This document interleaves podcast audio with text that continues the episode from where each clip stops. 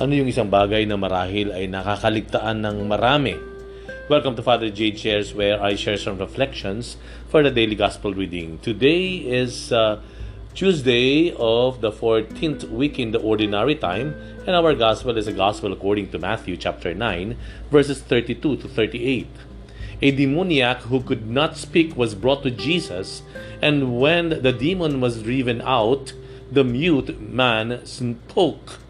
The crowds were amazed and said, Nothing like this has ever been seen in Israel. But the Pharisees said, He drives out demons by the prince of demons. Jesus went around to all the towns and villages, teaching in their synagogues, proclaiming the gospel of the kingdom, and curing every disease and illness. At the sight of the crowds, his heart was moved with pity for them, because they were troubled and abandoned, like sheep without a shepherd. Then he said to his disciples, The harvest is abundant, but the laborers are few. So ask the master of the harvest to send out laborers for his harvests.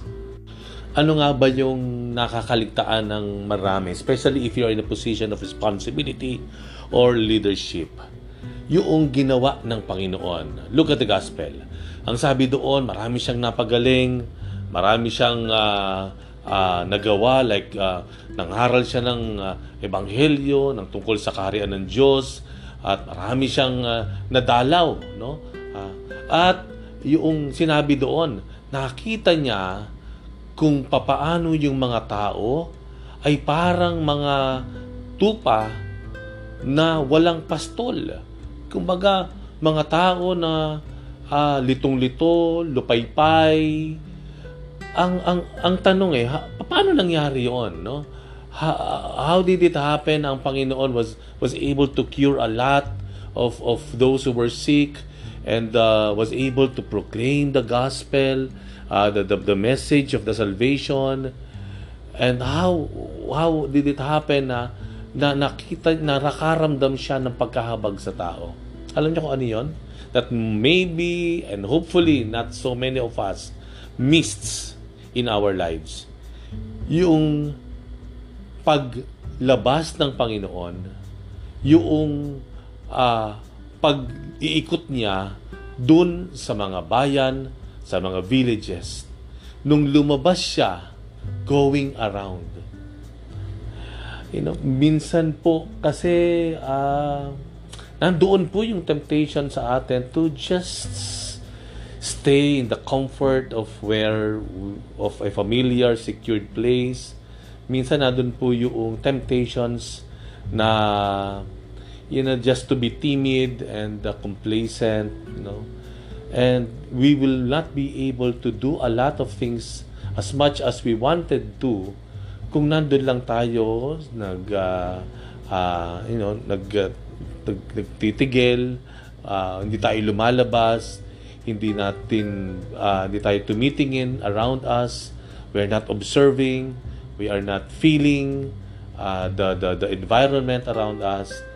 Um, yun eh, uh, we would we would not be able to do to do much as much as we wanted to do. Alam ko naman, uh, almost all of us, if not all, we would like to do something for the community. We would like to help a lot of people.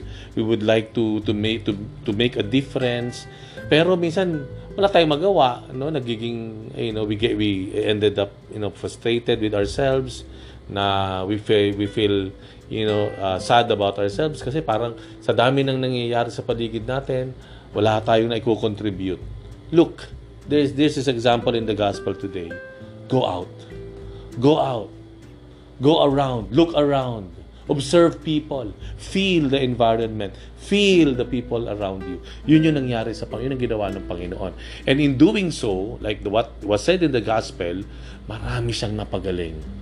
Marami siyang nakausap, naipag, naip, naka, nakapangaral pa siya, and uh, doon, doon, doon pa niya nararamdaman uh, yung pag uh, pag yung pagkahabag niya sa tao. And that actually is keeping himself grounded no? Uh, in the uh, you know within the realities ng buhay. And I guess yung po yung challenge sa atin ano? And we ask ourselves no? how how how do how do we spend the, the days of our lives?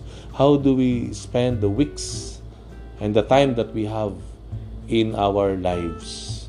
Yes, nandun yung uh, malasakit natin sa kapwa, but if we will not see around, look around, if we will not try to feel what's happening around us, you know, yung intentions to do good and to make a difference will remain just as intentions. And we will not be affecting, um, you know, any any life. You know? And that's a challenge for us. No, uh, let's make a habit of once we are outside, let's try to feel, observe our environment, the people around us. Let's let's try to feel the community. And if we are not used to do to go out, maybe it's now time no to in whatever means or way that you can and you feel comfortable no kung ano man paraan ito just go out like Jesus.